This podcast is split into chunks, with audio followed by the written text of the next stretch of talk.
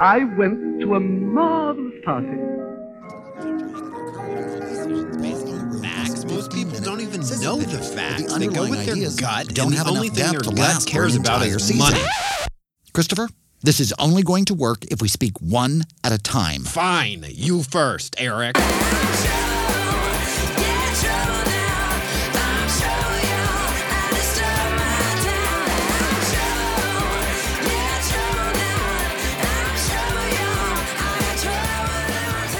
Live from the Sunset Strip in beautiful West Hollywood, California, it's the Dinner Party Show, the internet's first live comedy variety show with your hosts, New York Times best-selling authors Christopher Rice Actually, there's a new study that confirms every other child you see on the street is a ghost.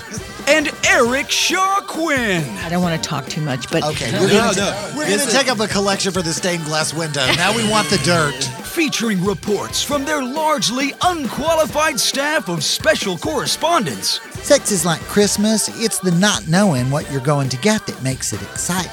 New York is a giant trash island infested by has-been theater queens. If we're really serious about cutting federal spending, the biggest waste of public funds I can think of is Congress. Two snaps for Jesus. The Dinner Party Show.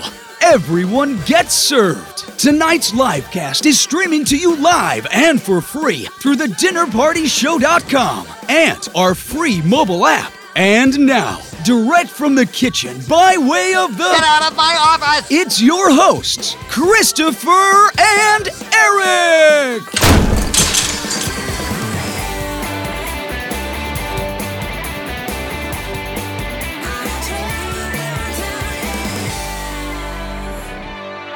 Welcome to the Dinner Party Show. I'm Christopher Rice. And I'm Eric Shaw Quinn. And this is our very special first ever The first Forkie ever, Awards. right? Where we I thought we were going to say it at the same time. Oh. That's right. One, two, three. Forkie Awards! That was not rehearsed, ladies and gentlemen. Not rehearsed at all. I know you couldn't tell. Um, so tell us this. These awards were actually your idea, Eric Shaw Quinn. Why don't you explain for our party people what they're about? Last year, uh, prematurely, we did a best of report like three weeks into launching the show in the first place.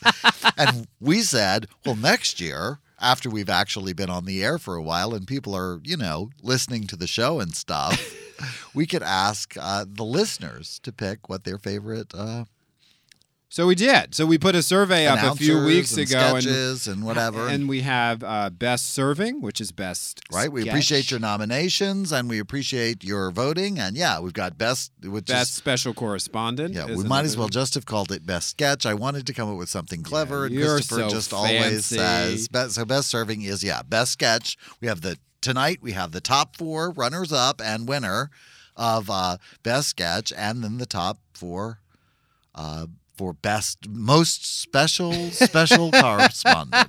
it's a very, So best serving and most very, special. very simple award show, Yeah, complicatedly explained. Okay, right? there are two categories of the winners, but also I think we wanted to feature our runners-up as well because right. we took a sort of general open nominations process on the Facebook page for our party people, and that's what we picked our five nominees in each category from. So, And it's kind of New, Year, New Year's ish, so countdowns seem appropriate. yeah, absolutely. right? So we're going to count down throughout tonight's show from nominee four to the winner in both of the uh, the categories. Yeah, okay, and we're also counting down something else. Oh right, we did our own top ten list of the uh, the best our top ten favorite things for uh, 2013. Favorite things, meaning cross genre, not just movies, not just books, not just TV shows, but a little bit of everything could go on the list. Like Christopher is fancy about this. Yeah, no, I'm no, fancy no, no, about best serve, but like I could our not- favorite things. I could not think of 10 best of anything. I'm way too much of a critical bitch to go in that direction. I couldn't think of 10 TV shows that I would put on a 10 best list, and I couldn't think of 10 movies either.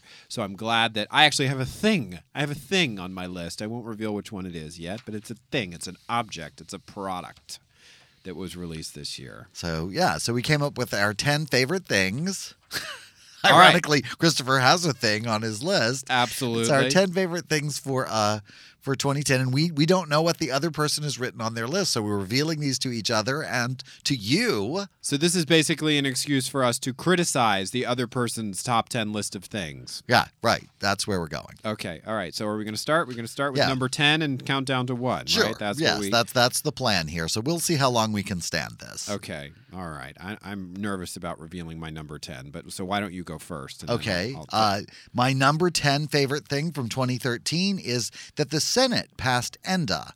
And uh, we would like to urge John Boehner, who, for, who recently called out the uh, his own anarchist wing for destroying his own party, to get on board and get ENDA voted on in the House. And uh, also, immigration reform would be nice. We wouldn't mind that too. But yeah, so I pick ENDA. You're That's my 10 a man of substance. my top 10 thing. You picked a, a law that will benefit people. I picked the movie Pacific Rim as my number 10. Oh, that was so much fun where they built giant robots to go out and punch fish. they were kaiju. I love that. they that were not fish. They came through an interdimensional portal in the ocean and they started wrecking Like cities they do. Worldwide. And Charlie Hunnam did a hot, vaguely incestuous Oh thing with his own brother at the beginning God, of the movie where they had the mind his meld. shirt a bunch, which I the really whole movie had his shirt off. It was a great film. Although I will, I'll add a disclaimer here. During the movie, Eric and I had stopped off at a candy shop at the Grove. It's actually a chain. It's Ralph Lauren's daughter has like Dylan's Candy Shop Oh my. God, it's so great.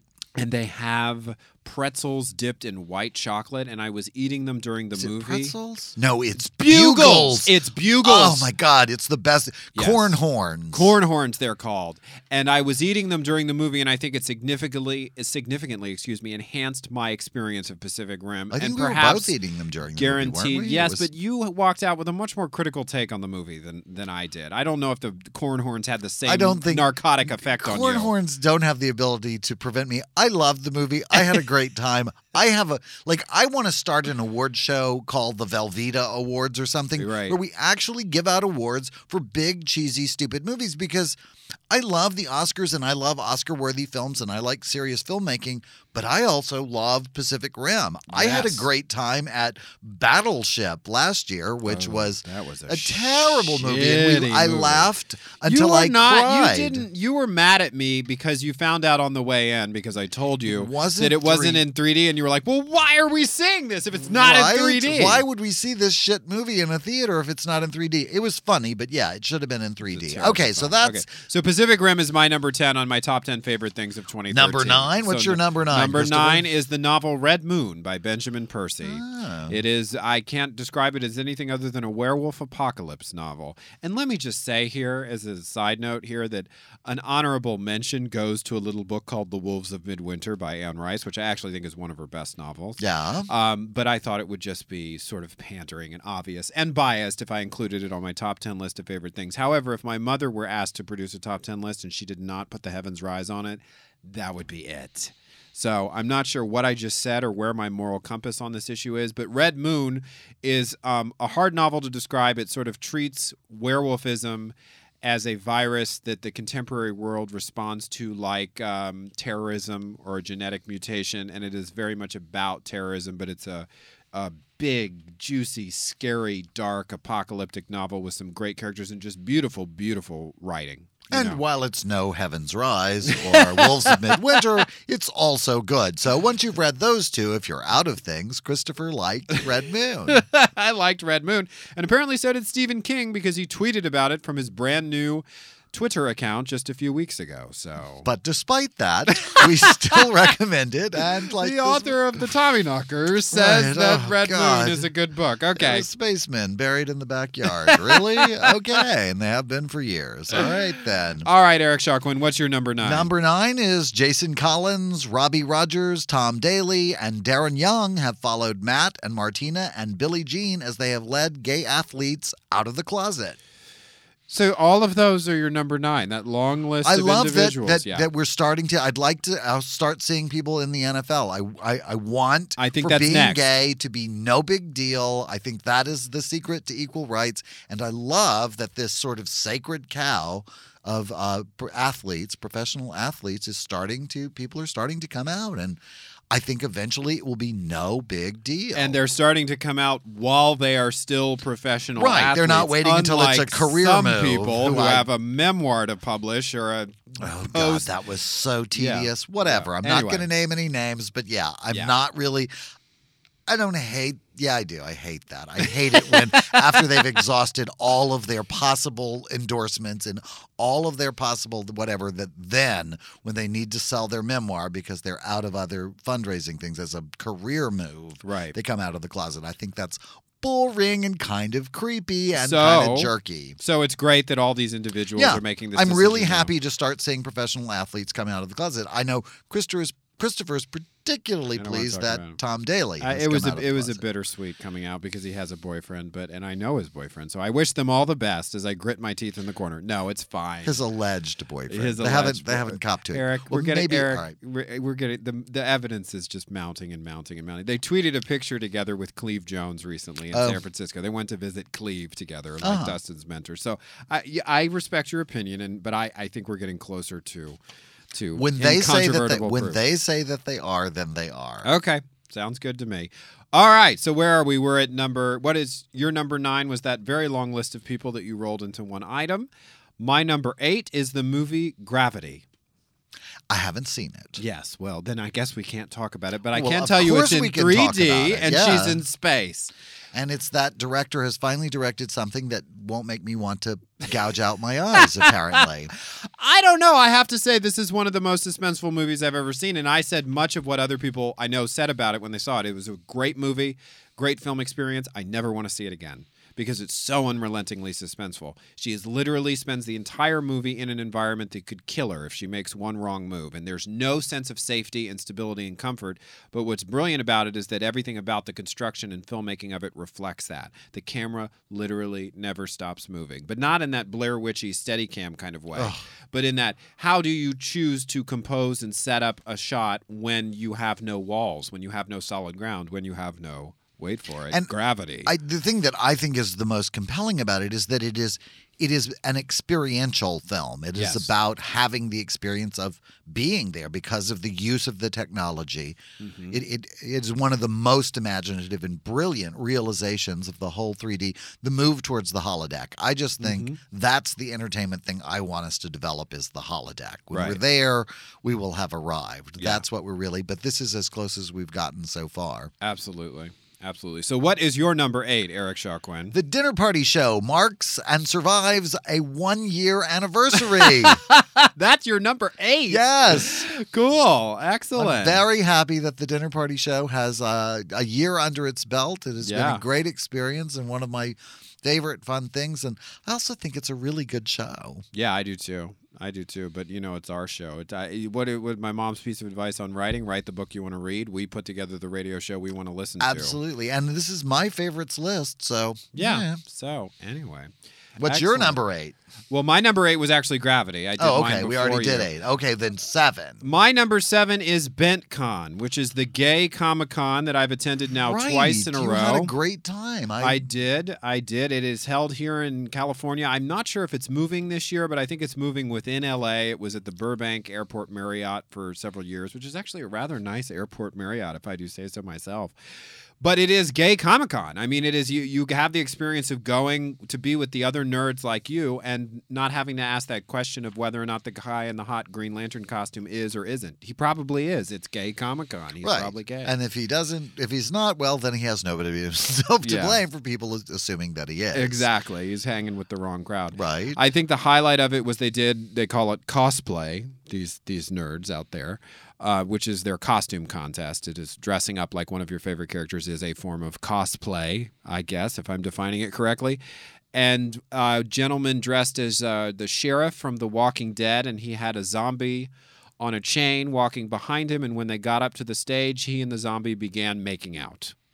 Much to the great pleasure of the entire Wow. audience. Yes, it was. I'm sorry I missed that. It was really great. It yeah. was it was cool. Well, maybe next year I'll be invited. Well, maybe next year, yeah, we'll both go. But we don't want to talk. We have plans for BentCon next year, but they're early to discuss. Okay, well, that's actually a bunch of things. What do you say we go to our first uh, award winner. Sounds good to me. I think that sounds like a really good plan because I think people probably are dying to know who was nominated for our fourth runner up in the best serving category. so this is our nominee, but not our winner in that category. Right. This is fourth runner up. Okay, and Eric Shaw Quinn, I believe this is one of your sketches. No, no, I'm incorrect. I'm, ju- I'm just now receiving word that my sketch came in last in this category. The envelope, please. Last place in best serving is audiobook bestsellers The Ever Breaking Heart of the Fallen Angels I by love this one. Jimmy Assaker. So I'm glad it came in last place. So here we are.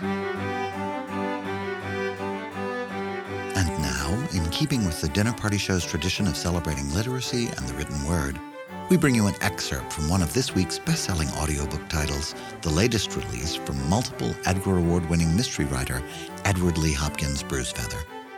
The Los Angeles Review of Books describes Bruisefeather as a cross between Cormac McCarthy and that uncle you can never get to stop talking about Vietnam. His latest book is called The Ever Breaking Heart of the Fallen Angels. It's his 19th novel featuring Jimmy Assaker. I awoke to the sight of lions tearing the flesh from a gazelle. I watched in horror as the gazelle's blood flowed, red and unstoppable as a baby's insides. The lion's eyes a twinkle with primal ferocity and raw appetite, delighted in the gnashing of flesh and bone which they had initiated in the morning light of a forsaken dawn. I was powerless to stop them, powerless once again to stop the slaughter, just as I had been powerless to stop the murder of Suzelle Latrell a week before. But I couldn't tear my eyes away from the hot red commerce of death and destruction, which often led me to commit acts of inexplicable, plot advancing violence against my adversaries. Then my wife walked in and changed the channel to the Today Show. I never saw what happened to the gazelle, but I'm pretty sure it was toast. You gotta ride and get me some milk, Jimmy Assacre? I couldn't bring myself to tell my wife that the sight of milk's inexorable white flow always reminded me of a man named Hyatt Dirt Dauber who I'd shot through the heart with an Apache crossbow when I caught him fornicating with a young prostitute girl whose parents had been trampled by wild elk when she was five years old. Hyatt was a sick bastard who liked to drink milk while he had sex with young prostitutes. Are you gonna get me some milk or not, Jimmy? I agreed to my wife's intrusive request, if only because it allowed me to walk for several blocks, focusing on every atrocity I had ever witnessed or heard tell of in my lifetime. But eventually, my thoughts of the Titanic and the Jonestown massacre coalesced around an image of Suzelle Latrell that had run in our local paper the week before. She was a sweet, pretty girl, as all murdered girls are. Before her death, she had been stripped naked and her clothes had been strung from telephone lines all over town before being set aflame by her killer in five different locations. Her only son was missing, presumably sold into white slavery, and someone had released wild dogs into her home where they had urinated over every inch of her small, humble house before someone had driven a Mack truck through it. It was a hell of a lot of trouble to go through to kill a girl who worked the counter at Walgreens, but the police didn't have any leads. They only really cared about all the burning clothes on telephone lines because that had shut down a few roads and people in small towns hate that. I tried to focus on what I knew about Suzelle as I walked to the grocery store, but the sounds of passing cars were like fallen angels being dragged behind trucks by chains through forests of stinging nettles while trained seals barked nearby because they were getting tased by a Nazi stormtrooper.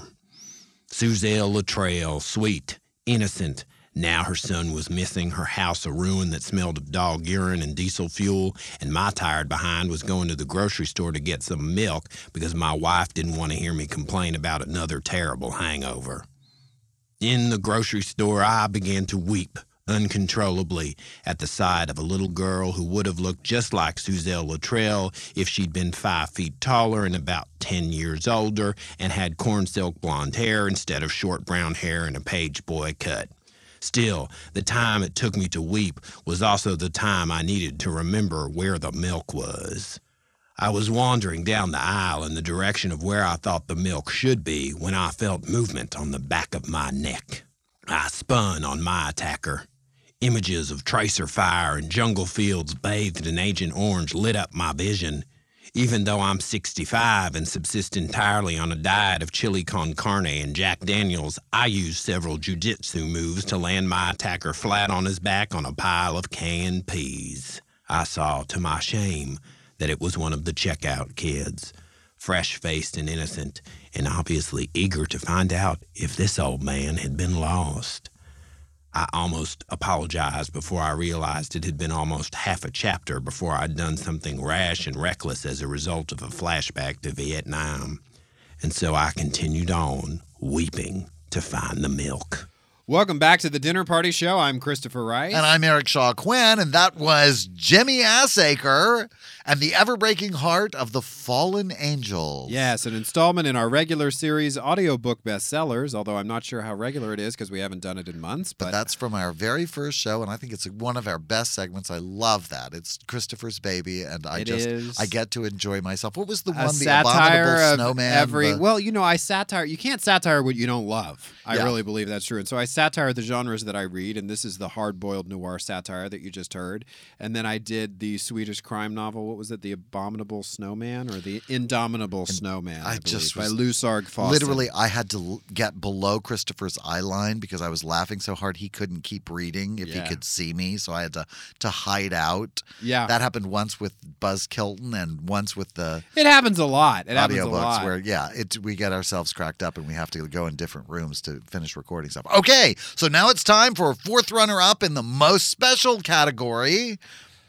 I believe this is one of your sketches eric shaw Well, this is a character. oh okay this is the oh This right is, this, this is is most special correspondent. We're going to have a sample sketch from the character, but the the people have spoken. the people have spoken, and Eric and Chris have not rehearsed. and our fairly imbalanced newsman, Breck Artery, was chosen as the fourth runner up for most special. So, here, without further ado, is the TDPS Director of News, Breck Artery. TDPS News takes you live to Breck Artery at the West Hollywood Children's Library. Breck? This is Breck Artery coming to you live from the Children's Reading Room at the West Hollywood Public Library. This seems an appropriate spot to discuss the outcome of the mythical fiscal cliff faced down by the mythical leaders in this country last week. Here in the Children's Theater, one day in the not too distant future, children will be regaled with heavily illustrated stories and puppet shows about how the brave elected civil servants in this country faced down the big bad financial crisis they themselves had created. According to their fable, if the magic words weren't uttered by the intractable obstructionist party by the stroke of midnight, the whole country would turn into a pumpkin, or at least outtakes from a Mad Max movie. Of course, that turns out to be as fictional as the bravery of those same spineless obstructionists who also last week couldn't muster the guts to vote to send disaster relief to those wiped out by Hurricane Sandy. But that's not fun, so let's get back to our tale. The story goes something like this. Once upon a time, in 2011, when the obstructionists refused to pay the bills on the debt they themselves had run up by refusing to raise the money they needed to pay the bills or to stop spending like a bunch of drunken fools, they got out their sabers and rattled them very loudly until they forced everyone to agree to a magical spell they called a sequester. The sequester spell, they said, would magically compel all the evil, spendthrift politicians who cruelly wanted to pay the bills and stop running up huge debts instead to make drastic cuts in all the wasteful government programs that the obstructionist party was refusing to pay for. The obstructionists believed that everyone was evil who was trying to run the terrible country the obstructionists loved and wanted to dismantle instead of governing, as the foolish citizens had hired them to do. Instead, the obstructionists believed they should be actively working to destroy and overthrow the awful, terrible government that was preventing everyone from being rich and happy. They hoped one day to bring an end to the United States by drowning it in a bathtub to save it. This they called patriotism. Really, no kidding. They still do. Go figure. Anyway, so when Republicans and Democrats who only wanted to govern could stand the obstructionist saber rattling no longer, they fell under the spell of the sequester. Then, an amazing thing happened. The obstructionists realized that there would be political consequences to drowning the stuff that people really love about the country in that bathtub. They were afraid that they might lose the jobs they had gone to so much trouble to get working for the federal government they hated so much. Yeah, I don't get that part either. Anyway, what will we do? said the obstructionists. How will we destroy the government the people love without getting blamed for it? Or worse, fired. And then a magical plan occurred to them. They would refuse to drown any of the government at all and insist that everyone else take the heat for the destruction they were too craven to carry out, even though it was pretty much all they talked about. To bend those who kept asking the obstructionists for suggestions to their will, the obstructionist invented a prophecy. Oh, they foretold of a terrible mythical cliff that the whole country would fall off if everyone didn't do what the obstructionists were too chicken shit to do themselves. At the stroke of midnight, on the last day of the year 2012, they warned, if the world hasn't ended on the 21st, you, and by that we mean anyone but us, must have completely wiped out all the debt that we, the obstructionists, have run up or at 12:01 a.m. January 1st, taxes will rocket up to the levels they were during the greatest sustained economic expansion the country has ever known. Apparently that was a bad thing. Worse yet, the evil and unstoppable sequester will take all the candy from all the children in the country, end all the social programs, and disarm the military. The lights will go off, and Christmas will be canceled. If I could do an evil laugh, I'd do one here. Suffice it to say, there'll be a mustache twirling puppet to do the laugh by the time the traveling company version of this show makes it here and to children's theaters around the country. Yeah! But the evil voters would not be swayed. They cold heartedly insisted the obstructionists actually say what they would do to save all this money they were insisting everyone else cut from the parts of the government that the voters loved. But the obstructionists were nothing if not pig headed, so they stood their ground and lost and lost and lost. Still, they would not decide, and they would not let anyone else decide either. They just kept telling the same story over and over. So as the clock ticked nearer and nearer midnight on that fateful New Year's Eve, everyone had become convinced there really was a cliff and we really were going to fall. This is the part where the media puppets will scream in terror really loudly for a really long time, kind of like that saber rattling thing from earlier. Closer and closer the cliff drew, and more and more people believed it was real. Wealth was lost, hiring was postponed, investments weren't made, houses went unsold, and real damage was done to real people. Oh no! And then, at midnight, at the stroke of twelve, nothing happened. Instead, they just voted to postpone the deadly sequester for a couple of months. Who knew they could do that, right? Some taxes were raised, rich people got huge breaks on investment income, and the folks who were actually trying to run the government and not destroy it managed once again to do so despite the brave obstructionists' best efforts and fairy stories. To be fair, we're probably going to have to work on the ending when this becomes a puppet show, as children are apparently a much tougher audience than cable news watchers. But there's always a sequel. Have you heard the one about the fall of the deadly debt ceiling? And that's pretty much where we came in. It's like Wagner's Ring Cycle, but longer and less fun. Here's hoping that if we can't get rid of the obstructionists, that they'll at least hire better writers and come up with a better story. Till next time, this is Breck Artery wishing you happily ever afters, good night, and good dinner.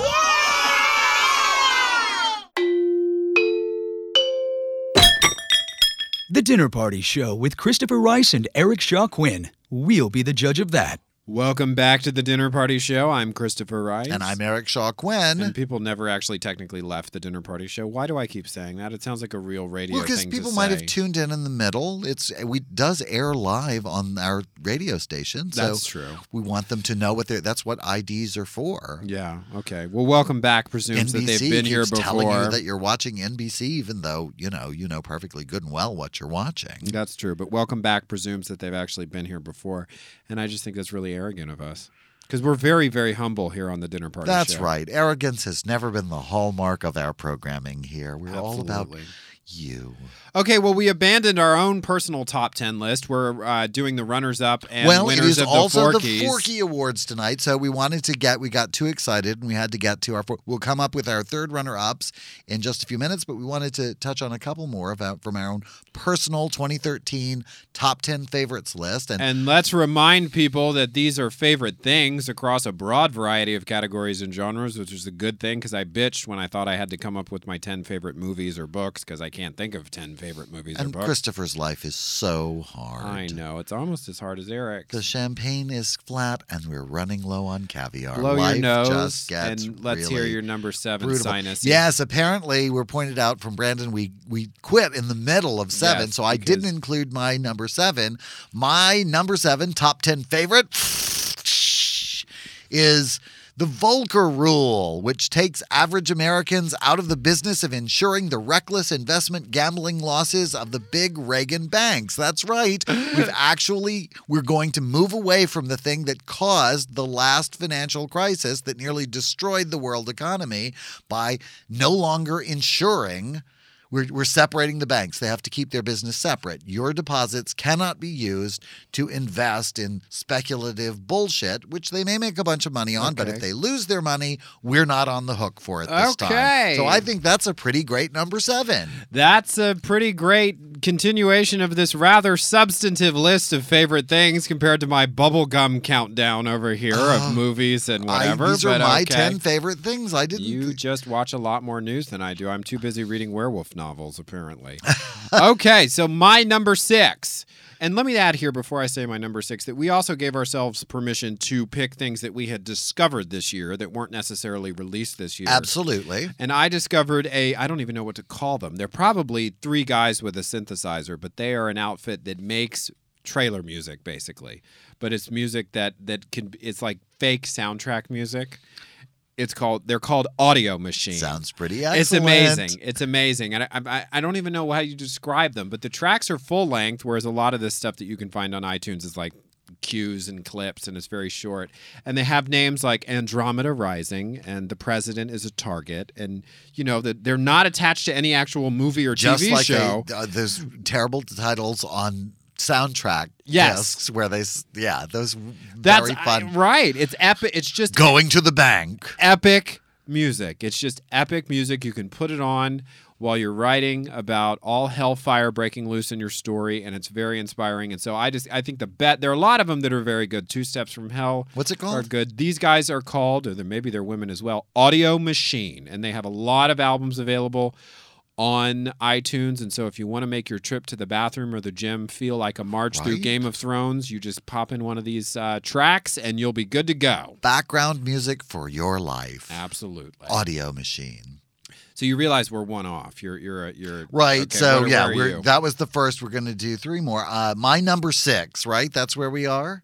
Yes, I just read my number six. Okay, my number six is that Alabama and Louisiana actually turned away Tea Party primary candidates at the poll. And I want to shout out to the Duck Dynasty folks who actually supported the non Tea Party candidate in Louisiana and he went down to defeat. They defeated the Tea Party guy. I'm hoping that we are going to move away from this anarchist kind of approach to government and I don't think there's anything wrong with conservatism but we still have to run the country That's so very true. I would love to see those people be able to make actual rational decisions uh-huh. and compromises and participate in governance because they're not afraid that they're going to get primaried by some lunatic fringe wingnut back home when they leave. Who was the guy, the Tea Party guy, who made the speech in front of that wall of antlers that Rachel Maddow kept playing? Oh, playing? my It was God. like a Texas Chainsaw Massacre mural of He's dead a, animals. He's a yeah, he's the head of the the science committee, Right. Who was denouncing evolution as the the word of the devil in Right. the House of Representatives. He's from Georgia. Oh, good. Georgia, Georgia. Love Georgia, not crazy about. Georgia has actually opted out of evolution. They signed a decree; they're not going to take part in human evolution anymore. Is They're that just over gonna in stay. Georgia? I They're mean, just there's not a there's an participating. island around Atlanta, that I Right, think where is they still exempt. actually are living in Yeah. the 21st century with the rest Exactly. of us, and Totally. everybody else is. I just wants to believe in fairy tales. Okay, number five, Christopher. What's your number five Um, top favorite thing for 2013? My number five was actually the second installment in the Wayward Pines, excuse me, Wayward Pines trilogy by Blake Crouch, who we have talked about a lot on the show, mainly because one of our guests in the past year is developing the TV series. also series. thrilling, right? Chad Hodge was here. He is developing with M. Night Shyamalan, who they call Night, apparently. If you're a friend of his, you get to call him Night. Okay, well, let's call him Night. There- what's he going to do about it? I mean, Come on the really, show and so yell at us? Chad and Night are developing a TV series based on these novels. The second one was released uh, by Blake and by Amazon. These are Amazon titles that they produce. Good. Yeah. Very exciting. Uh, that so came double out winner. this uh, year, and it's a great continuation of an already amazing story. There is a whopper of a twist at the end of the first one that is really the setup for these books, and I don't want to reveal it. I don't know how long they're going to go on the series without revealing it. If they go too long, it might get to be too long of a wait, but they're what I love the most about these novels. So this is one of those things I can talk about how much I love it up until a point, and then I have to stop. So I'm going to stop right now. But my number five, Wayward Pines by Blake Crouch. A very good choice. Very excellent. Also very excited about those. My number five is that the Democrats use the Oh nuclear. my God! It's all politics on your list. They use the nuclear option on filibustering presidential appointees. I am delighted that we are moving towards a place where we can actually get back to running the country and shut up about people's personal political self interest and reelection campaigns. So, yes, I'm very pleased that the Democrats have changed the filibuster rules. I'd like to get rid of it altogether if people refuse to behave like responsible adults after we've given them the jobs that formerly had been performed by responsible adults. Absolutely, absolutely. Okay, well that's that's a, I think three on our list. Is it time to introduce? I believe our third runner-up for best serving, and I think that's an Eric Shaw Quinn sketch. Do we have in the slot for? Absolutely. We have our, a, a very popular uh, correspondent and uh, relationship advice columnist from the greater Poison Creek area. Many of you may have heard of her. She's Miss Jonelle Sams, and her sketch about multicultural relationships, which was actually in response to a letter written by one of the party people. Um, so it's a direct response to one of our regular listeners, uh, Miss Jonelle Sams. It's time once again for the Dinner Party Show's homemade relationship advice with Jonelle Sams. Hey, this is Jonelle Sams with Homemade Relationship Advice. If you have a relationship question, you can send it to me, care of the Dinner Party Show's Facebook fan page, or at Jonelle thedinnerpartyshow.com. This week, we have a letter from a listener dealing with the challenges of a multicultural relationship. The letter reads Dear Jonelle, my sweetheart is a Turk. I'm American. How do I deal with the cultural differences that stress our relationship? He makes a mess and expects me to clean it up because his mother treated him like a king. He says that his inability to get romantic with me is my fault. He says being supportive, in quotation marks, equals joining him in any endeavor like a pyramid scheme. He's $1.5 million in debt. How am I supposed to pay that off with what I earn? Signed, Not Such Turkish Delight. Well, Delight, I'm not in a multicultural relationship, as you may know. Merle, my husband of 23 blissful years, grew up less than a mile from where I grew up. There is very little we don't have in common. After all this time, we are even starting to look a lot alike. But while I may not know much about Asia Minor, I have majored in relationship studies all these years, and I think I might can help with that. Your letter makes me think of how much Merle likes long wangs. After the United States won the war in Vietnam, a lot of Oriental people settled hereabouts.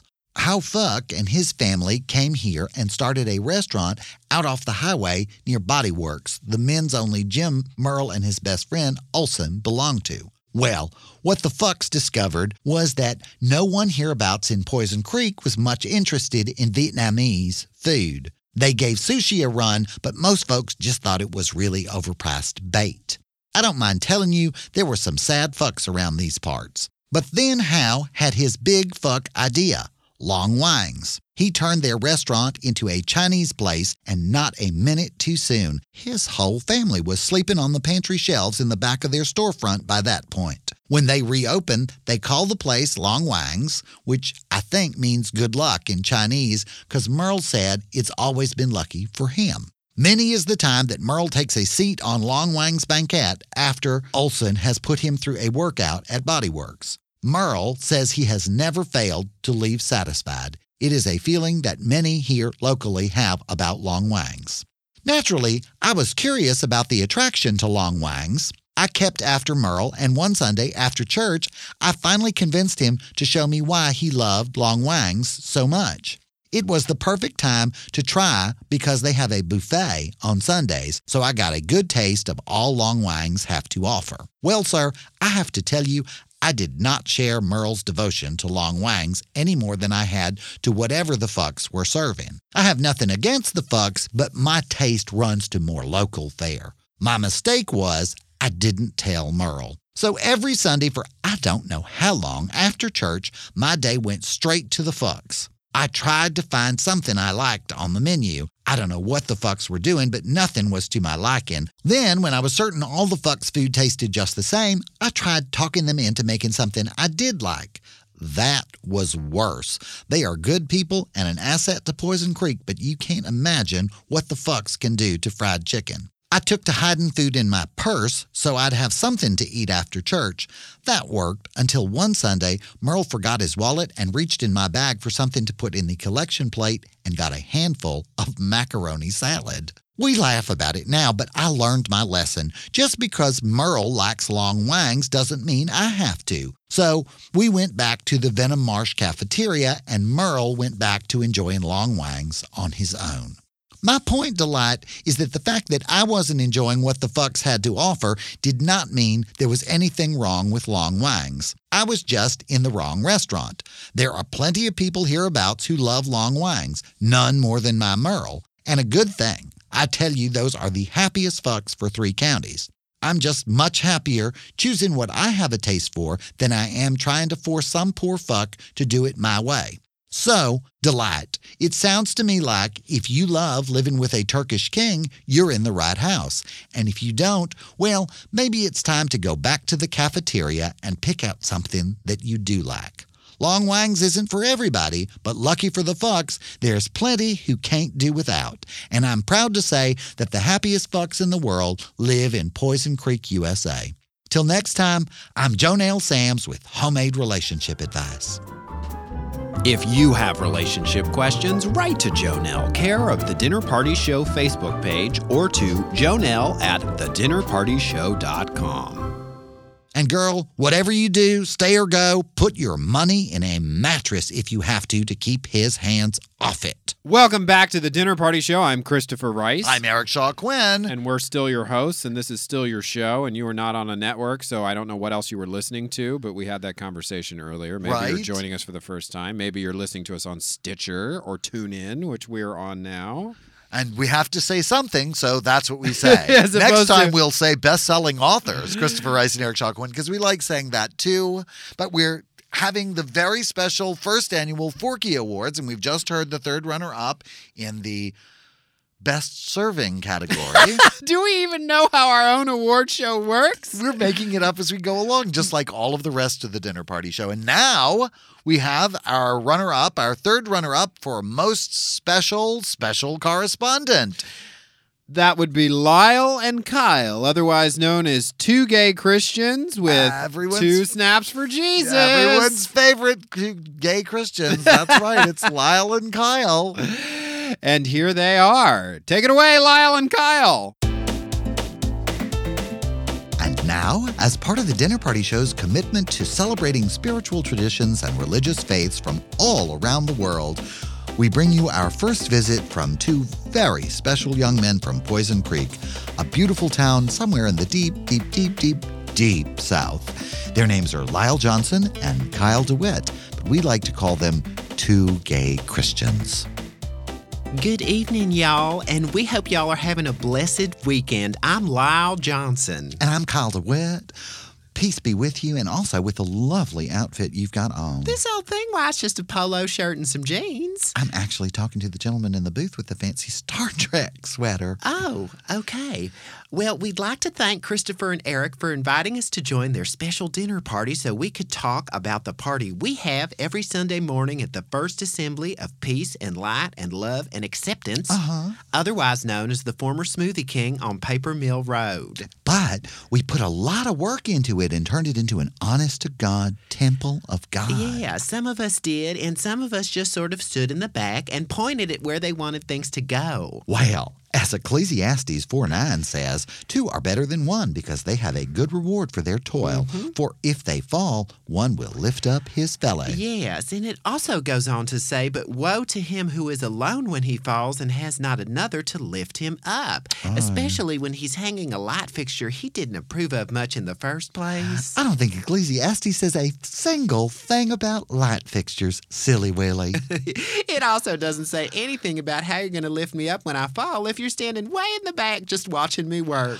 I think it's time to talk about our church hats. I think it's time to talk about how the church hat contest kind of played out rather quickly and wasn't a very good idea to begin with, given that there are only so many ways you could recreate the Annunciation on a straw hat with a Barbie doll and some crepe paper. I think it's time to talk about how there are other praiseworthy moments from Scripture besides the Annunciation. but first, a lesson in forgiveness. Indeed. This lesson centers on a newer member of our congregation, Mr. Forrest Dirksen, um, who was maybe a little too new to us to be placed in charge of concessions, even if he was brought to us by one of our oldest and most loyal members, Mr. Troy Parkerson, Oldest. who often brings us young, handsome men who are new to Poison Creek and to whom he is often lending a hand.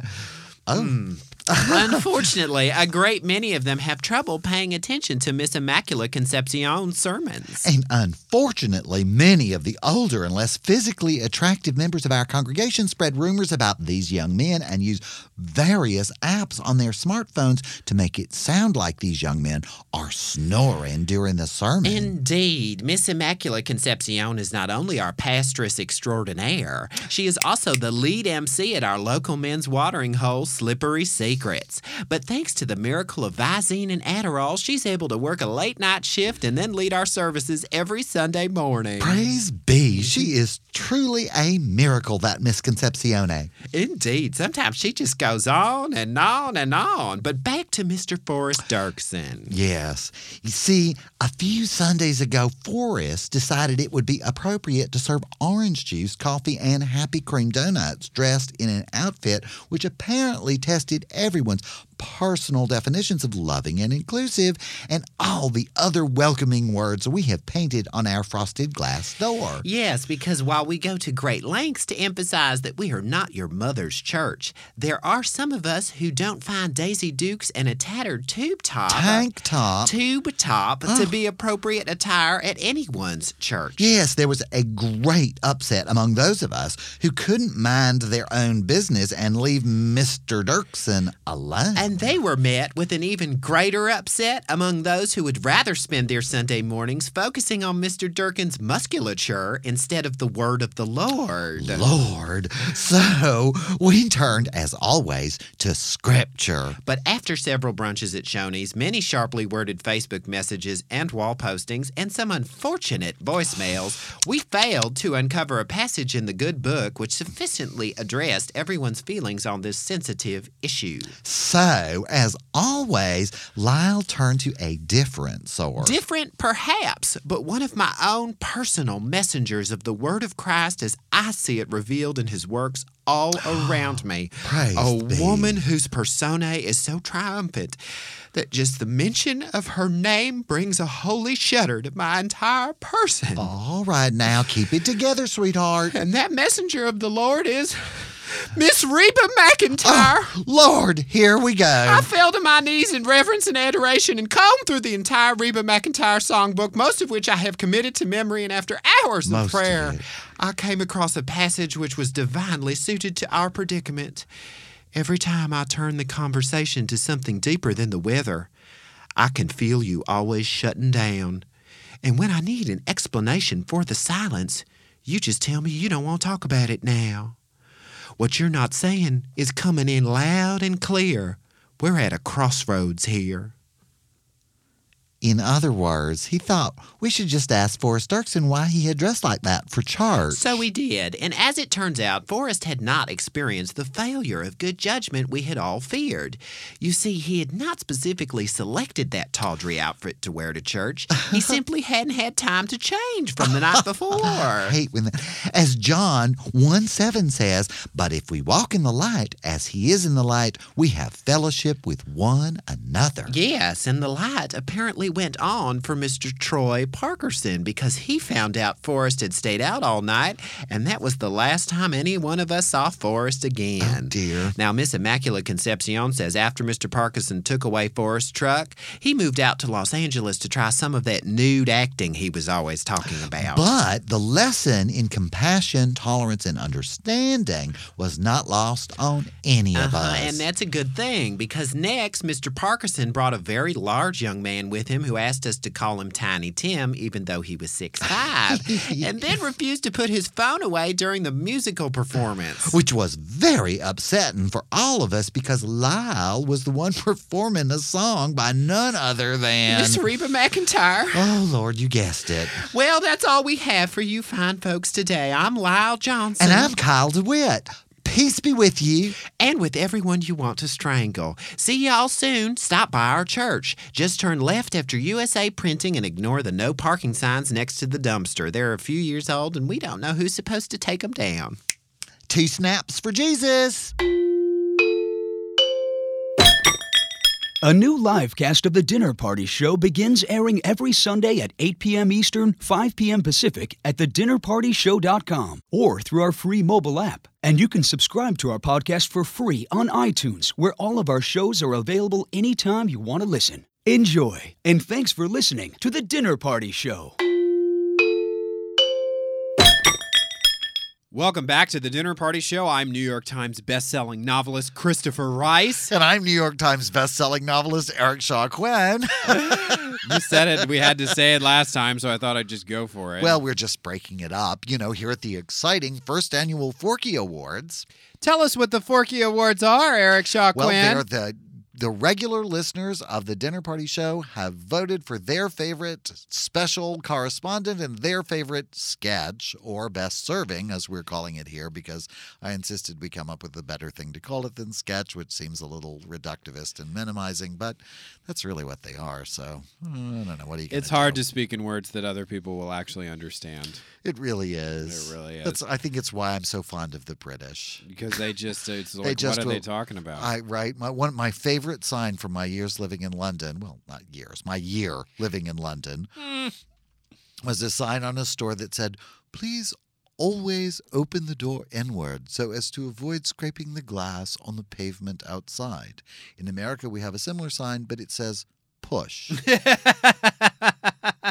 you know, I think it's good to let people in on why why you're asking them to do something. I think the British may take it a little far. As I- there's always everything why say one done. word? Why say exit when you can say way out? Why Yes. use one word when two will describe it better? I love the British. I love it. I love it. I love it. for Okay. many reasons, but that's, you know, certainly one of them. All right. So the other thing we're doing tonight is going through our top 10 favorite lists for 2013. And we left off with Wait, our exciting wait, wait, number a little, a little disclaimer. If you haven't been paying attention or you haven't been listening, Eric picked actually important things like from politics and people coming out of the closet, and I picked a lot of pop culture. So I just want to I want to diminish people's expectations of what I'm bringing to the table here. I just before we think that continue. it, I think it's a great mix. Okay, I yeah, think yeah, it's yeah. perfect. I think you need to stop acting like there's some something wrong with your list. One of my I will put it on my 2014 list is your 2013 list. I think it's perfectly fine.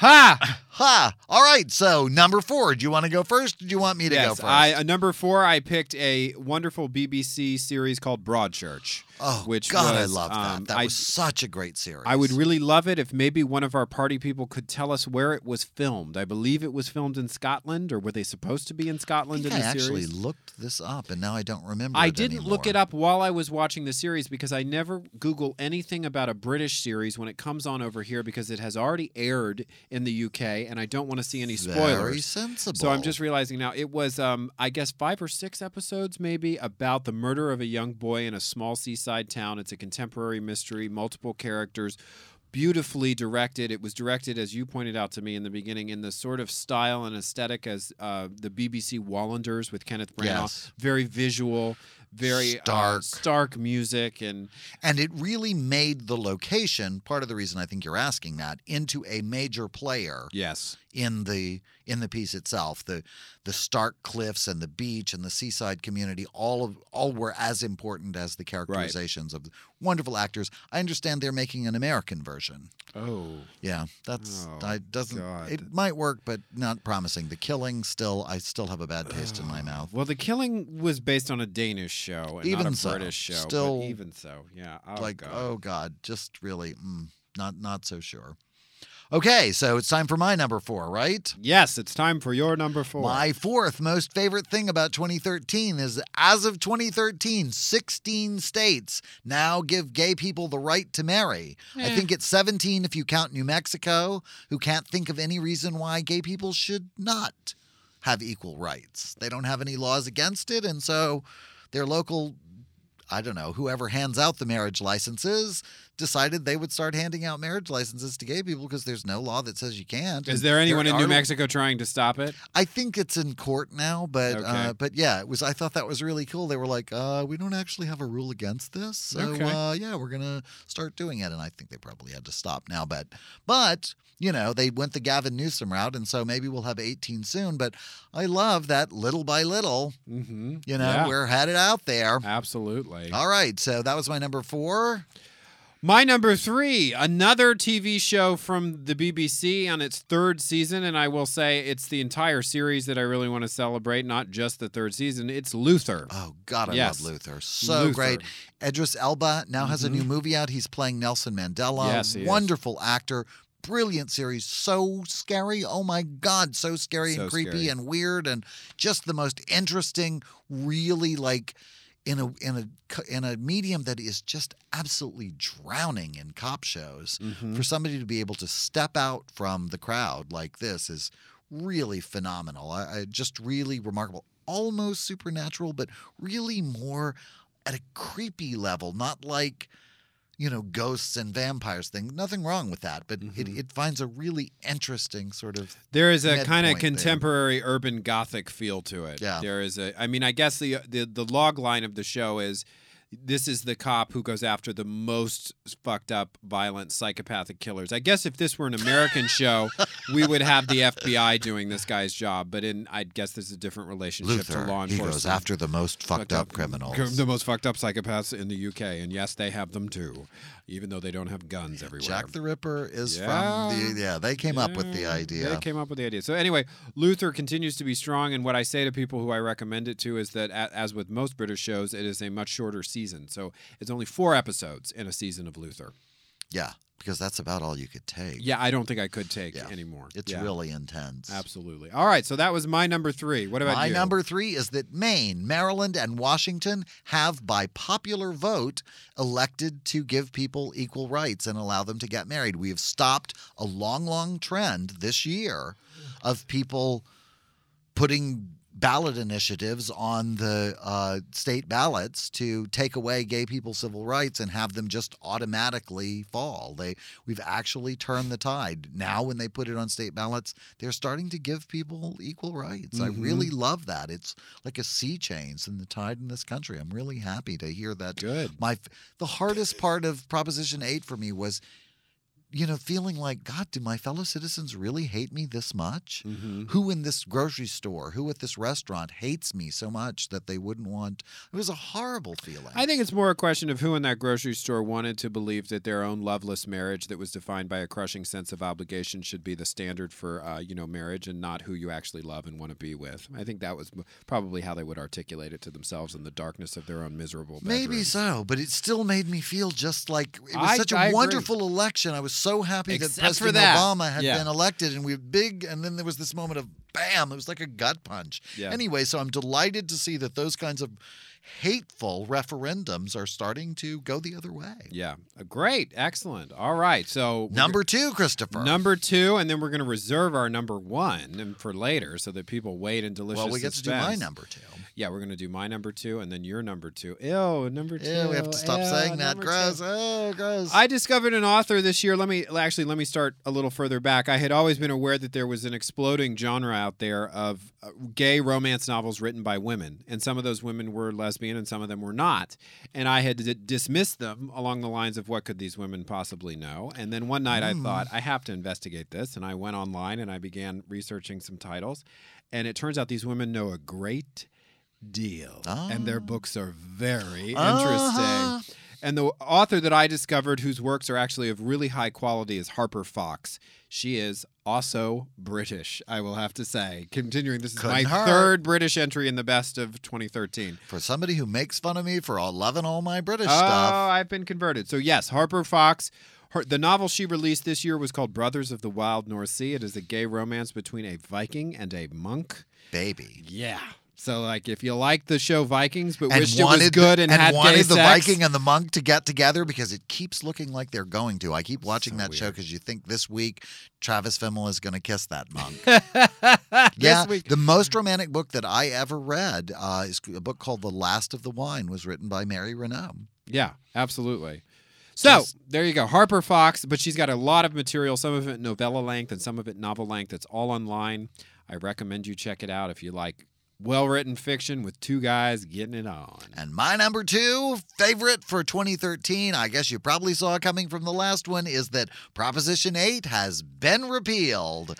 Excellent. Ding dong, the hate is dead, right? And I couldn't be happier. Like we're moving to a time, place in the world where I can actually be happy and nobody has a problem with that. Absolutely. Now, if we could All right, just then. get Henry Cavill to return Oh your call. God, right?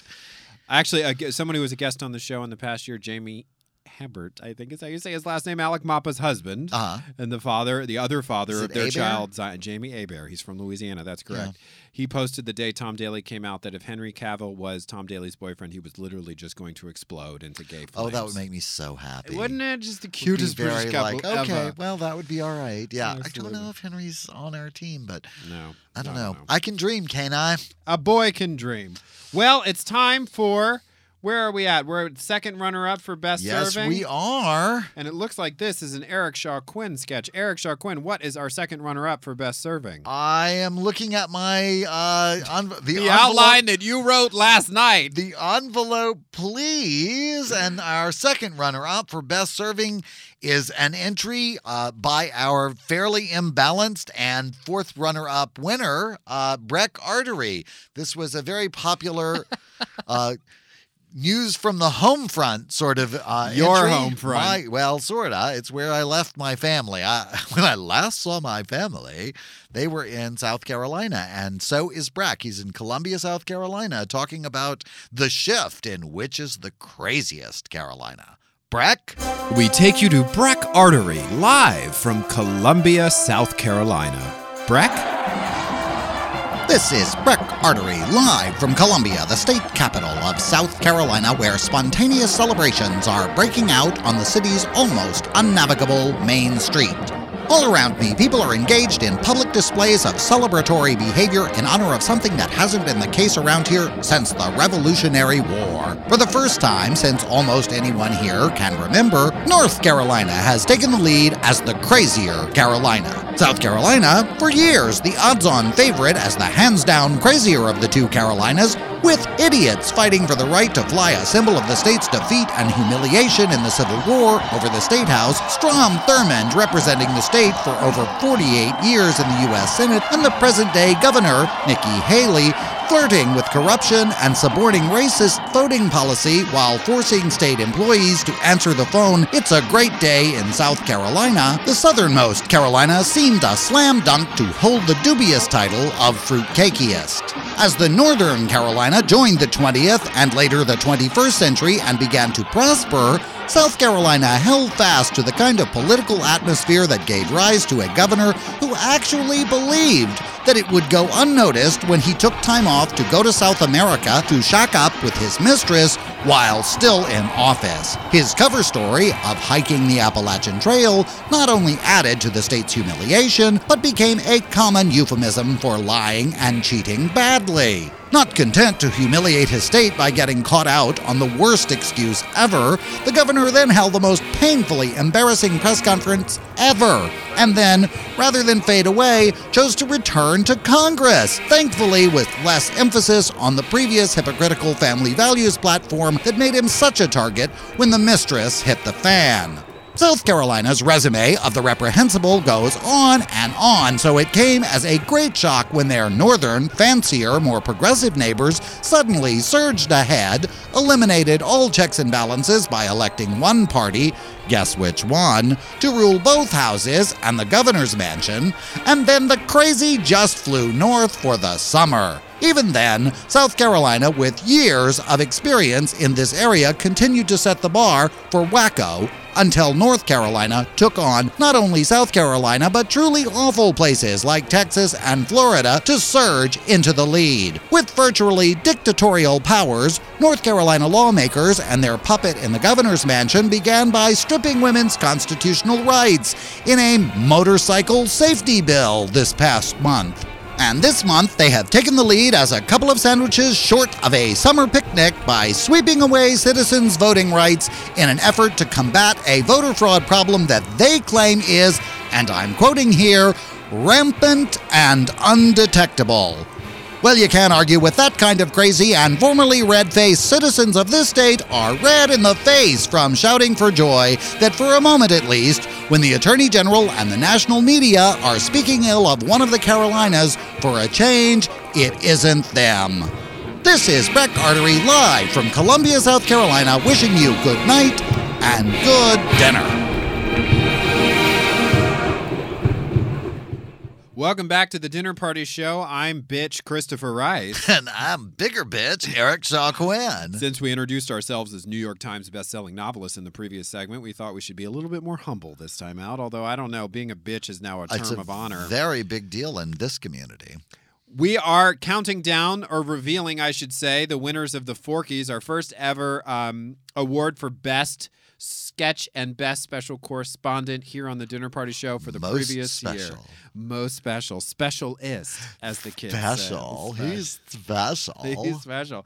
So I, I, this is kind of an upset, I have to say. We don't normally consider this individual to be one I of our really best. Was quite taken. I was so surprised that this was even a nominee, let alone our second runner-up. I mean, almost first place winner. Second runner up for most special correspondent here at the Dinner Party Show is Fitzpatrick, Jordan Ampersand's assistant, I guess you will, best friend. yeah. He is uh, usually under the influence of some sort of chemical, and most of what he Sidekick? said, side kick, kicked aside. yeah, or- kick to side the curb, kicked. something, or side kicker, or you know, connection would Yeah. probably be a better. He is probably Jordan's supplier, but yeah, okay. So I, I'm delighted to know that he's a favorite with uh, the listeners and with the fans and with the people who are doing the nominating and the voting. Actually, quite a showing in the polls. So uh, here, without further ado, is.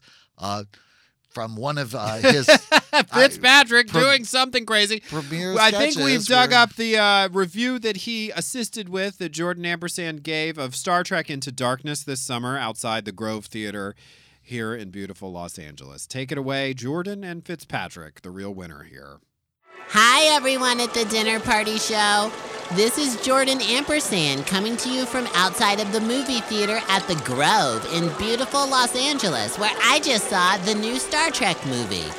Joining me today is my best friend, Fitzpatrick, although he's not gonna be my best friend for very much longer if he keeps this up. Stop crying and say hi, Fitzpatrick. Why is everyone at the movie so rude? They all push and shove and eat their candy so loud. Fitzpatrick, why did you get sober? This is horrible. I overdosed during our pitch meeting with a big Hollywood producer. Yeah, but we got an option after the meeting, so sounds like it was a good strategy to me. We didn't get an option, we got an email. They're the same thing. No, they're not, Jordan. The email said we were never allowed to go back on the lot again. Whatever. We wanted to make a movie. We didn't want to work on their stupid lot. They make movies on the lot, Jordan, and I already had a job there. I worked in the canteen. They fired me. Maybe I could get a job here at the movie theater, but everyone here is so mean. Why do people text during movies? It's so rude. That was me, and I was not texting. I know. I was taking notes for my very serious movie review, which we've still not gotten to because you're so busy being sober. Oh my god, I just realized how could you do this to me now? Gay Pride is just a few weeks away, and we're supposed to do parade coverage for the dinner party show. Why they hate you. No, what they are trying to understand me, which is a big difference. That's why they keep asking me back on the show. I keep asking you back because Anne Rice fans love to make fun of you. Oh, really? Then how come I'm supposed to interview her the next time she comes on the show? How come she has no plans to come on the show? Okay, that is enough. Now, I let you come with me today because you said if I left you home alone, you would either start painting or drawing stupid crap about your feelings. Uh-huh. And I cannot deal with bad, sober art now that we're in swimsuit season because it makes me stress eat. Please, enough. Chill. okay, okay, okay, okay. Star Trek Into Darkness. It's in 3D. Oh my god, so what? Like everything's in 3D now. Pretty soon they're all gonna be like real life now in 3D. Real life is in 3D. That's the point, Jordan. Okay, you were starting to sound a lot like Eric Shaw Quinn. Well, actually, I'm kind Shut of up! think If I wanted to go to the movies with Eric, I'd be at some old time British woman's movie where British women talk about old people things, and it's all supposed to be interesting just because they're wise and have a lot of life experience. And then two old people would kiss, and it would horrify me because I don't like old people kissing. Blah. Anyway, okay. This movie, Star Trek Into Darkness, is about a ship that goes into the stars, and Chris Pines looks really hot when he cries, and that's good because he cries a lot. Uh-huh. Zoe Saldana is fierce as always, but is not in it enough because the big talk of this movie is the villain. And the villain is played by Marmaduke Happenslatch. And because he's the villain, he's British and thinks he's all smart and talks in big words, so they try to capture and defeat him because who likes a big smarty pants when you're in space? I know I don't. The other critics are all very impressed with Burner Sloot Haberdash's performance, but personally, I'm not feeling it. Maybe I'm just too stressed out about the infiltration of Hollywood by British actors just because they talk good and do a better job. Personally, I would rather actors from Eastern Europe be taking over all good roles because I've seen porn films from there and those guys are totally hot until they're like 24. so, anyway, that's my movie review. Star Trek Into Darkness is in 3D and stars British guy Metternich Happenstance, and I was just like, whatever. Jordan, you're a terrible movie critic. Fitzpatrick, I have had enough. I am going home now to take care of me because this has been an awful, awful day. You, on the other hand, are going to walk home, and oh. on the way, I want you to buy drugs from someone and take them because you're stressing me the fuck out. We have something here, Fitzpatrick, and it's too valuable to be messed with just because you were legally dead for 15 seconds. You are a horrible person. Why am I friends with you? Get high again and you'll remember. Now that's it. I'm leaving. Ow! WTF? Watch where you're going, little girl. Fuck you. I'm a 32 year old man. You're how old? Fitzpatrick, drugs, now. The Dinner Party Show with Christopher Rice and Eric Shaw Quinn. If you don't have anything nice to say, you'll feel right at home. Welcome back to the Dinner Party Show. I'm still Christopher Rice. And I'm still a bit confused, but I'm Eric Shaw Quinn. I You're- uh, think this- we're back to do. We're going to wrap up our top 10 list for 2013, right? Yes, exactly. We have one thing. We each have our top favorite. I bet everybody can guess by this point what my top favorite thing is going to be for 2013. I I can't. What's your top favorite thing? Really? be? DOMA is oh, dead. DOMA is dead. DOMA is dead. I'm almost a citizen of this country. I've only lived here for 50 Actually, for 152 years. You were born in Germany. You're a spy. You right? have dual citizenship. I'm actually a naturalized citizen a this country. naturalized citizen.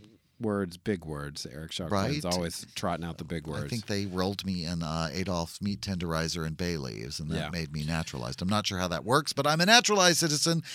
And now the government seems to begin to think so too. DOMA is dad. Ding dong, DOMA is dad. Thank you, Edie. She should have been Time Magazine's Person of the Year because yeah, she but it was the changed Pope, the which was like, what? Who, just you know, said stuff and put his hand on a child's right, head? but didn't actually do anything. Right, yet. So I think we should have started with her. Also, she's not getting any younger. I'm just I'll say. saying. I'll say. Okay, so Eric picks a landmark advance in gay civil rights, and I pick a device made out of plastic and electronics that ena- enables mass consumerism on an epic scale, and that's the new Kindle Fire HDX. Is my favorite thing of the year. I haven't tried it yet, but I can't wait to get my hands on it. It's a beautiful, beautiful device, and I know Amazon is a controversial company with many of our listeners and many of our guests, especially because of the effect they've had on the book industry. But this is an this is a beautiful, seamless device that I have put down. Maybe right now is the first time I've put it down since I bought it several weeks ago. I've just been devouring books on it. I have not yet fully explored the world of video on it, but over the holidays we were with my mother and Thanksgiving, and almost everything we watched came to us via Amazon Instant Yeah. Video. So, you know, I have always been of the opinion, and I hate that I feel like I have to qualify my favorite thing that. Um, Amazon has largely won the battle that they have staked out for themselves, and we need, as writers and content creators and publishers, begin to find ways to work with them. The prognosis or the long-term prognosis for Barnes and Noble is not good, and I, I love Barnes and Noble, and I know many people who work for Barnes and Noble, and I want to see them thrive. But their Nook did not emerge as a viable competitor I to the hope Kindle. Amazon will buy and Barnes and Noble and that they will continue to exist. Yeah. you know, in a way that allows us to be able to go in and pick up the Kindle Fire and play with it and in person and see some of the merchandise. I mean, they're a huge retailer in this I country. know, Why and I- not have actual brick and Yeah. mortar outlets? I, I love that they're principally online, but I've always thought that would be the perfect marriage. I'd love to see that happen. As we mentioned earlier, Amazon also publishes content that I like. They publish books and authors that I really enjoy reading, like Blake Crouch. Blake Crouch was someone who didn't meet with a lot of success in the traditional publishing world and brought himself back out as a self-published or as they call them indie author on Right. Amazon. And and I love it. And so I'm not going to put them down for doing that. And it would be a place that you could go and see their books that they Absolutely. actually that are not being in any bookstore right now. Barnes and Noble will not carry any of the titles they publish, and only a few independent bookstores will, but they often won't get a placement. And I, I, I'm partial to these books because they're my genre. They're sci-fi, they're fantasy. They're a lot of the genres that were steadily neglected by traditional publishing over the years, particularly as the mass market paperback market contracted. So And I will say that in general, with all of the, um, you know, like these may be my favorite things for 2013, but probably if I was looking at my favorite things so far in the uh, the 21st century, it would probably be tablets. yeah, I mean, they are the first real advance since personal computers that I've seen in the world. Like phones or cell phones have been around forever and they've gotten better and more interesting and do more fun stuff. But tablets are really a new thing. I was excited about them and they continue to evolve. And I think this new Kindle Fire is really just continuing in that tradition of this exciting new. I think like Star Trek technology. It's like a tricorder or something. It's amazing. absolutely, absolutely. All right Well, then.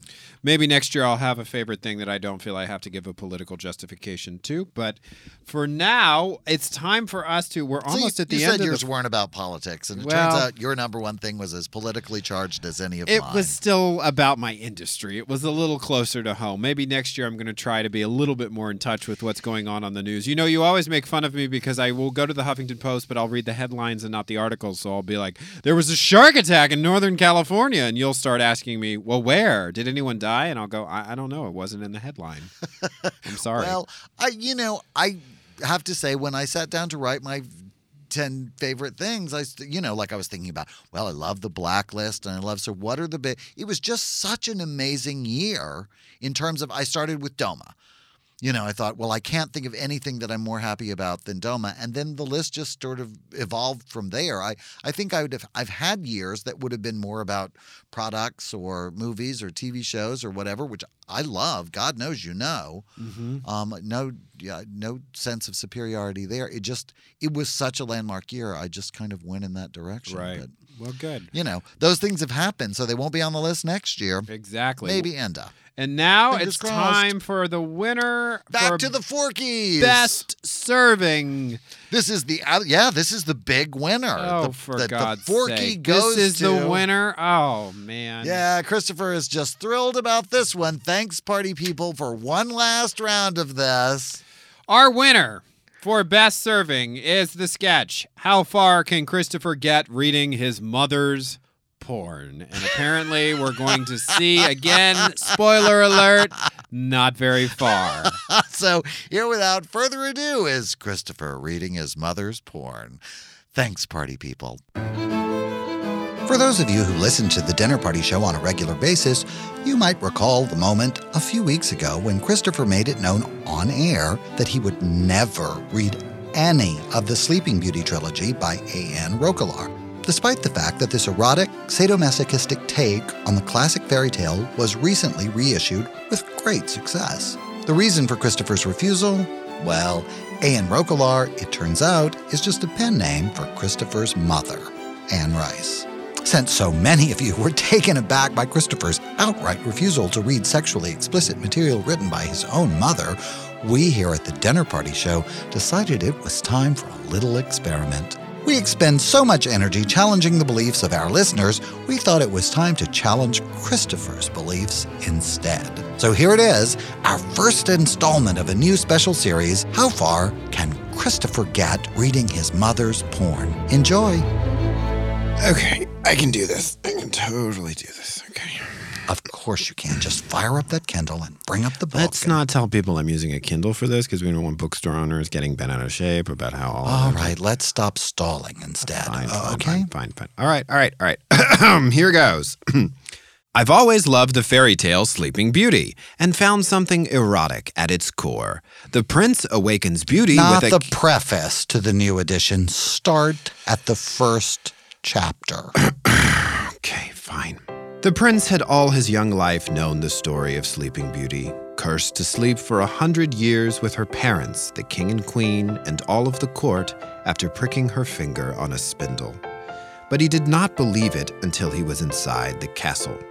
Even the bodies of those other princes caught in the thorns of the rose vines that covered the walls had not made him believe it. They had come believing it, true enough, but he must see for himself inside the castle. Careless with grief for the death of his father and too powerful under his mother's rule for his own good, he cut these awesome vines at their roots and immediately prevented them from ensnaring him. It was not his desire to die so much as to conquer. And picking his way through the bones of those who had failed to solve the mystery, he stepped alone into the great banquet hall. The sun was high in the sky, and those vines had fallen away, so the light fell in dusty shafts from the lofty windows. And all along the banquet table, the prince saw the men and women of the old court sleeping under layers of dust, their ruddy and slack faces spun over with spider webs. This is actually pretty good. Okay. He gasped to see the servants dozing against the walls, their clothing rotted to tatters. But it was true, this old tale. And, fearless as before, he went in search of the sleeping beauty who must be at the core of it. Uh oh.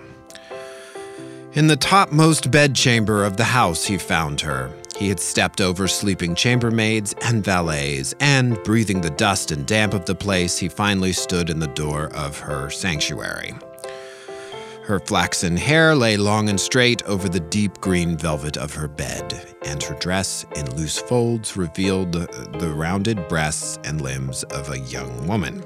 He opened the shuttered windows. The sunlight flooded down on her, and approaching her, he gave a soft gasp as he touched her cheek and her teeth through her parted lips and then her tender, rounded eyelids. Her face was perfect to him, and her embroidered gown had fallen deep into the crease between her legs so that he could see the shape of her sex beneath it. uh, he drew out his sword, with which he had cut back all the vines outside, and gently slipping the blade between her breasts, let rip easily the old fabric. Her dress was laid open to the hem, and he folded it back and looked at her. Her nipple. Okay, no, no, no, no. That's it. I'm, let's just stop right there. Let's stop right there. Really? Nipples? That's what's doing you in here? It's my mother, for Christ's sake. and she's read every one of your books. I lost count of the blowjobs in a All density. right, all right, all right. Fine, fine, fine, fine, fine. Okay. Um, he cut the sleeves away, lifting her ever so gently to free the cloth, and the weight of her hair seemed to pull her head down over his arms, and her mouth opened just a little bit wider. He put his sword to one side, he removed his heavy armor, and then he lifted her again, his left arm under her shoulders, his right hand between her legs, his thumb on top of her pubis. No, no, no, no. That's it. That's it. I'm not. I can't. I'm sorry. Oh, come I'm done. At pu- I'm done at pubis. That's it. I'm sorry. Well, all right. We'll try for more next week. There's not gonna be a next week. We hope you've enjoyed the first installment of our new series, How Far Can Christopher Get Reading His Mother's Porn? The answer for now? Not very far, apparently. Welcome back to the dinner party show. I'm fading natural blonde Christopher Rice. And pornographer's son. you know what? She's an eroticizer. She's an erotiker. She's, And it's erotica. It's not I- porn. think it's absolutely well. That's not the title of the sketch. They call it mommy porn now. and. I'm Eric Shaw Quinn, and uh, Your mother does not. my write mother does porn. not write porn or like any of the porn that she's seen that I've written. So but she does listen to our show. D- do her comment on our show again. Remember what she said to me? well, you boys will can just go on and on and on Forever. Forever. She actually had a forever in there. Maybe so. I don't know how y'all talk that much. You all sure can just talk about anything. Yeah, We sure can. That's why we got a radio show, Miss Jeannie. because we have lots to say. Absolutely. we need places to say it. Is she still listening to the show? I think so. Does she call you to say things about it? Uh, not really. So I'm not. We'll Maybe see. she Maybe if she mentions this, okay, mom. So if you're listening to the show, mention it to me because I don't think she's really listening. Anymore. Yeah, I know. A lot of our close friends were that way. They started listening in the beginning and they were like, "Oh, your show's great. I subscribed on iTunes." And then they stopped talking And then they it. stopped talking about it. But we have one friend who was honest about it, which I thought was really good because usually there's a big story when you ask and you're like, "Yeah, no, I was listening to your show when I used to go to the dentist, but I, I haven't been to the dentist yet." And it's like, "Okay, that's fine." Um, but the, our friend Dan, I was like, "Are you still listening to our show?" And he was like, "No." no, I yeah, stopped. I'm over it. I stopped. All right, so the ultimate Forky. I just also want to say that um, Eric Shaw Quinn came up with the name for these. I didn't come up with that name, Forky. Yeah, it's the dinner fork. I thought it. You should, I'm giving you credit. Yeah, I actually think it's Absolutely, a good name. it's. I think it's the perfect name for the awards here. Well, I guess this isn't going to surprise anyone now. I don't think it? anybody's even like this is the least surprising of every announcement on the list. Fitzpatrick was the big surprise. on that the list, Fitzpatrick was the episode. But let me just add here that one of the reasons this special correspondence appearances on our show, I'm just, my grammar's just going to go out the window because it's the end of the year and I'm tired. But this correspondent would not work well within the framework of the dinner party show if he didn't have the constant and not so gentle guidance of my co-host Eric Shaw Quinn. So let me just let me just put that out there that really part of this forky should go to you, Eric. Well, thank you. that means so much to me. And now the winner of our most special correspondent is critic at large, Jordan Ampersand. God. And now, here to deliver an end of year wrap up of cultural happenings around Los Angeles he never attended and can't even remember the names of, it's Jordan Ampersand, the dinner party show's critic at large. Stop that. No, I mean it, Jordan. but it's almost New Year's Eve. Aren't you excited? Actually, I was more excited to hear Christopher wrote a script for you to read for this entire segment. A script you are now ignoring totally, apparently. But it's my duty to remind you and Christopher, if he's listening, that a condition of your continued involvement in this show was that you be provided with a complete script for every single one of your appearances, a script from which you are not allowed to deviate. I can't read. I'm a visual person. Reading is visual. Are you upset because you don't have anyone special to spend New Year's Eve with? I will be spending New Year's Eve in the company of several close friends, actually, so I'll be with a lot of special someones.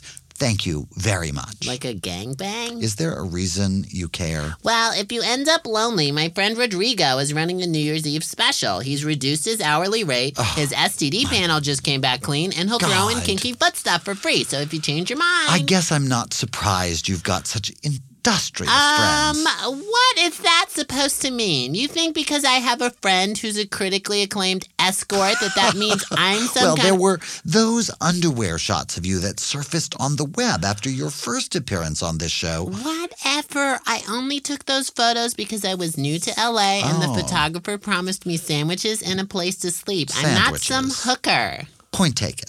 And I appreciate the offer, but no, I will not be requiring Rodrigo's services this New Year's Eve. Suit Thank you. yourself, but you seem like you need to blow off some steam. Yeah, and I know just where to blow it. Okay, Jordan, it's time for your year-end wrap-up Okay, of the first, New Year's plans. Seriously, the past few weeks have been really stressful. My initial plans for New Year's Eve totally fell through. You see, I was gonna be a sexy heavie What? at the. what the hell does oh, that Oh, mean? Of course, you don't know what I'm talking about because you're old. Heave is an all night New Year's Eve dance party that happens downtown in an old Ralph's grocery store. Actually, I think it's still a. Ralph's because that's why there are always oranges everywhere and we all get arrested at the end. Anyway, That could explain my it. friends and I have attended every year, and after dropping some major hints to the promoters, I was finally hired to be one of the sexy baby New Years who come dancing out of a giant sperm balloon, Lady Gaga style, at midnight, or as they call them, heavies. Unfortunately, and it's a big unfortunately, my best friend Fitzpatrick read over the contract rather closely, and he noticed that the body paint I would have been required to apply to myself has been linked to multiple cases of ovarian damage. Why is that a problem? You would have me die for body paint? No, Jordan, you don't have ovaries. How do you know? Because you're a boy, Jordan. I know, but Fitzpatrick said we grew them after we turned 16. No, we don't. Shit, I could have been a heavie. Uh, call them back. Maybe there's still time. No, see, I kind of scratched the word baby killer into the promoter's car with my Oh, keys. yeah, that's gonna. Maybe he doesn't know it was you. No, see, he does, because I kind of went Oh. over to the Abbey afterwards and Oh, I told him what I had done. then I threw yeah, a drink in his face, up. but it landed on his mom who was visiting. Brilliant plan. I kind of feel like it was my duty to stand up for everyone who wears body paint at oh, least once a week. Well, now you know why they have that old saying don't burn your bridges before you've hatched out of a giant sperm balloon for some extra cash. Do they really say that? So, I take it you've made new plans for New Year's Eve, and if I try to keep you from talking about them, it's just going to shave a year off my life. So, Well, our New Year's Eve plans are still in development, but we've run into a big snag, and her name is Linda Sudavi, and she is our landlady, and she doesn't want us having a party at the building after she caught us attaching a confetti cannon to a cat on the 4th of July. Jesus Christ, Jordan. It was a stray cat. Why did everyone get so upset? Stray cats will like eat you. Is- was the cat okay? Yes, Linda Sudavi took it in, and now it oh, lives with her good. because she's old and lonely and miserable. She's also Persian, and so she's mad all the time because Persia like isn't really there anymore or something. Okay, let's watch the racism, all right, Jordan? Whatever. Racism is over. I hooked up with like five black guys last week. Oh. anyway, Linda Oh, five. Has to stay in LA now because there's no more Persia. So she owns buildings and buys BMWs and gets really mad at us when the rent is like six months late. So we went to her mm, about our extravaganza and she was all like, no, DJ Bottomtron can't perform on the roof of the building at 3 a.m. This is a residential building. And I'm like, oh my God, Linda Sudavi, where are we? Scarsdale? This is West Hollywood, for Christ's sake. It's called the Creative City. It's supposed to be a safe place for artists, candle makers, and strippers. And now it's all old Persian women and people from AA meetings who won't move off the sidewalk when you're trying to get by. I mean, God damn it. New Year's Eve is always supposed to be the best night of oh. our lives. And if Linda Tsunami doesn't let us throw our party, I'm going to be stuck on a goddamn city bus at 4 in the morning and I won't have any more ecstasy. And Fitzpatrick and everyone else will all be hooking up with hotter guys than me. And I'll just be sitting there alone wondering why New Year's Eve is always terrible and why my life sucks. Jordan, are, are you going to be okay? Do, do you need a tissue? No, I had my snot glands removed. Oh, Jordan, is it, is it possible that you're the one who's a little upset he doesn't have anyone special to spend New Year's Eve with? I try, but I can't meet the right man. well, who would the right man be, Jordan? Well, he would need to be really hot. I see. Yeah. So you're the gay man who's really into hot guys. I- I'm glad we got that cleared Well, up. Well, not just that, but he also needs to be really smart. Like, the perfect guy for me would spend all his time at the gym, but make a lot of money so that he could pay for everything. Yeah. And also, I want him to get along with all of my friends, but I want him to be older and smarter and richer than all of my friends because they're always broke. And also, he needs to look just like Channing Tatum, but in that one photo Well, when he was younger and still a stripper. Uh huh. But I need him to be like a lawyer or something. And also, he needs to be into Kesha because I worship her.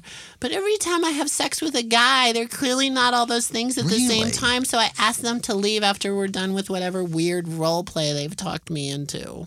Well, uh, Jordan, maybe the problem is that you're looking for one person to be all of those. Oh, for Christ's sake, why am I even trying? You know what, Jordan? Why don't you focus less on New Year's Eve and more on New Year's resolutions? What does that mean? It means that ideal boyfriend you just described is a childish fantasy driven by pornography and bad romantic comedies, apparently. No man will ever be all those things at once, Jordan. No man who actually has the kind of job where he'll be earning enough to support you and your Kesha habit is going to be able to spend all of his time at the gym supporting your addiction to unrealistic, airbrushed body ideals. I don't see what any of this has to do with New Year's resolution. Grow up, Jordan. That could be your New Year's resolution. Grow up. And while you're at it, you might want to exercise a little less contempt for yourself by learning how to appreciate men who are a little more like you. So, is this like that question where if you had a twin, would you have sex with him? If that's the closest you're ever going to get to considering this issue, then yes, Jordan. It's just like that hmm. question. Oh, okay. Will my twin be versatile? Time's up, Jordan Ampersand. 2012 is almost over. Okay, good. Everything will be fine. I'm sorry I went crazy. It does usually turn out for you in your end, now doesn't it? Yeah, Linda Sue Davi will totally let us have our party if Fitzpatrick starts giving her weed again. Bless her heart. Happy New Year, Eric Shaw Quinn. Remember, if you get lonely, I'll lift a glass to all the close friends I'll be spending the evening with and reflecting on how it's a gift to have lived for another year. okay, sure. If you want Rodrigo's number, I'll send it to you. But first, you have to unblock me on Facebook because I. Ch- Get out, Jordan. Welcome back to the first annual Forkie Awards here on the Dinner Party Show. And, you know, we haven't really thought this all the way through, and it's a special and it's an award show. And so, despite uh, my opinions to the contrary, it was kind of too late for me to prevent uh, our next guest uh, from coming on to make his acceptance speech for having been selected as this year's most oh my special. God, hurry up. Okay, so here without further ado is Jordan Ampersand. Thank you, party people. On behalf of how amazing I am, I would just like to thank you for recognizing that I'm amazing. This past year has been full of challenges for me, and they were mostly the kind of challenges faced by people who aren't hot, so it's all been very confusing. I got a DUI and I couldn't drive anywhere while people were looking, and that was really hard because people are looking at me all the time because I'm cute.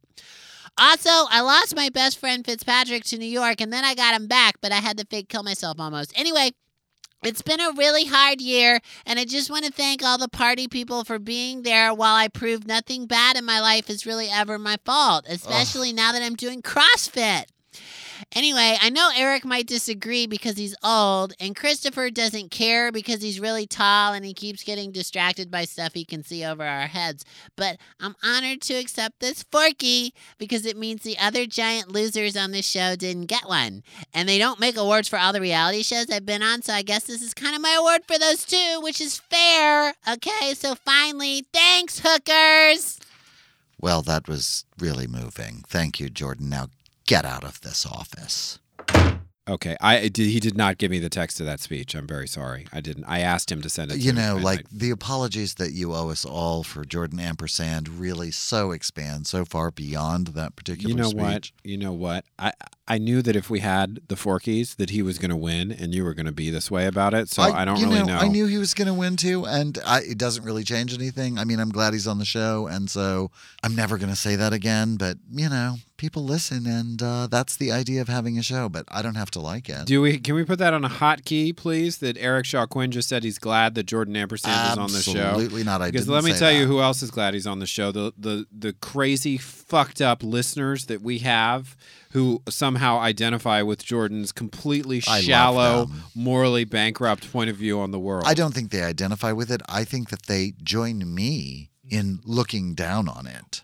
As I said, half of that Forkie should have gone. In fact, you know what? I think I'm going to email Jordan and see if we can have the Forkie cut in half so that half of it. Do you think that will? Will I, he agree? I just that? really would like to hear his reaction. Okay, that's fine. Well, this has been the first ever annual And Forkie Awards. You've made it possible. You've made the last year possible. We thank you for that. We thank you for voting. We thank you for your nominations. And we just wanted a little something to celebrate, uh, close out the year with. Oh my God. Oh my God. I thought we this they weren't even in contention. I didn't really. Oh my God. Oh, worst answer. We could have had the worst answer. Oh, get that. No, no, don't. Not. I just. No, no, no, no. Those are the gifts for the. Oh my God. Last time it was cat. Why? cat? I just don't understand these people. You hired them. Oh my God. Wait, this is. Uh, yeah. Worst winners. Worst dancers. Oh my God! The only thing that would make. Oh! And we're okay. So, well, now everybody's been covered. I think there's nothing left. Why didn't we fire them? We fired Twan, but not the Restless Leg Dancers. Did we not review them? They're getting reviewed next year. Okay, we're definitely putting them on the list. So, something else to do our New Year's resolutions. Yeah, exactly. So- I'm Christopher Rice. And uh, next time we'll be you'll be the guests. I'm Christopher the Dinner Rice. Party Show, and Christopher's had it with I'm this show. Christopher Rice. No, I'm just kidding. Yes, next time you all will be the guests. We'll be back. Our first show in January will be an hour of unscripted live talk. Right, we'll chat with you and take your questions live on the Facebook page here at the Dinner Party Show. But for now, uh, happy holidays, Merry Christmas. It's Yeah. after the fact, and uh, Happy New Year to everybody. So uh, have a great time, and thanks again for another great year. I'm Christopher Rice. And I'm Eric Shaw Quinn. And you've been putting up with the Dinner Party Show. Thanks.